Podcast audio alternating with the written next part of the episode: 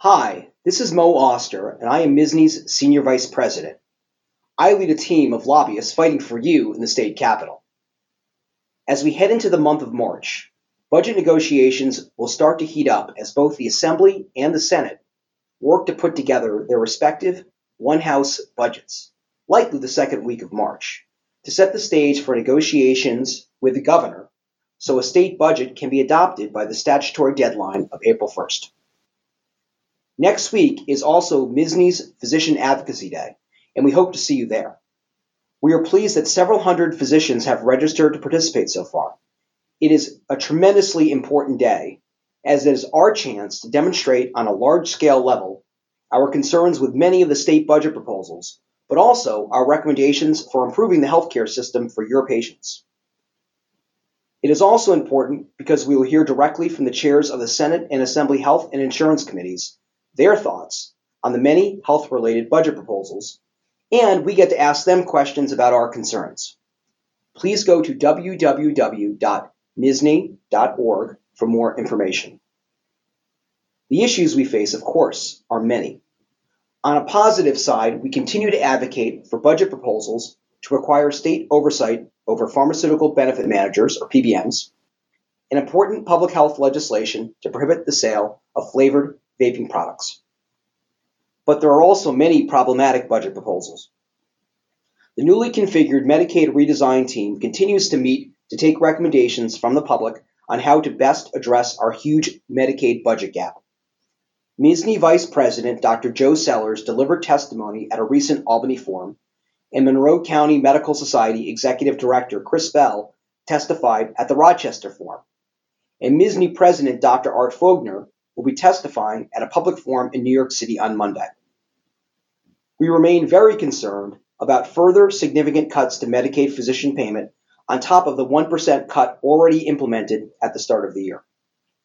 We continue to point out that cutting Medicaid payments is counterproductive in that it will drive more physicians away from the program, making it harder for patients to see their physicians, which in turn will make it more likely that care will be received in more costly settings.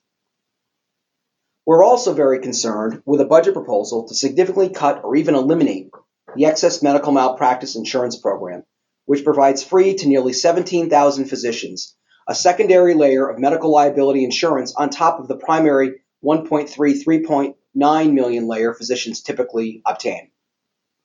The governor has indicated he wants this issue to be discussed as part of the new MRT. We have argued that unless the legislature is to enact medical liability reform, to bring down our excessive liability costs, continuation of this program is absolutely essential. Then, of course, there is a comprehensive proposal that would undercut existing due process protections for a physician when a complaint has been filed against them with the OPMC. It would permit the Commissioner of Health to disclose to the public that a physician is under investigation prior to the conclusion of the proceeding, and it would make it far easier for the Commissioner to impose a summary suspension of such physician prior to the conclusion of disciplinary proceedings. It would also permit so called administrative warnings to be made public.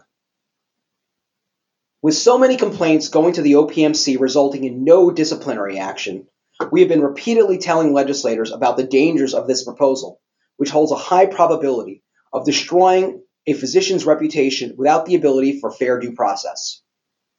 We thank the thousands of physicians who have taken the time to send a letter or tweet at their legislators to raise concerns. In the legislature, we are very concerned with the excessive number of practice mandate bills that would make your hassle factor even worse.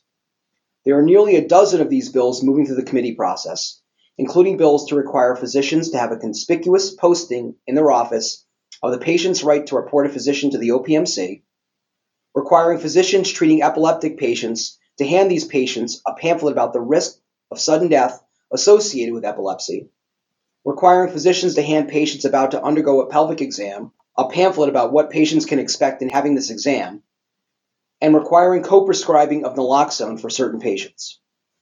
Please look to MSSNY e-News this week on these issues and many other upcoming events, including our numerous educational programs such as on pain management, veterans healthcare needs, and in particular, our March 18th program on coronavirus. These programs are all designed to enhance physician knowledge in delivering care to their patients. Thank you very much.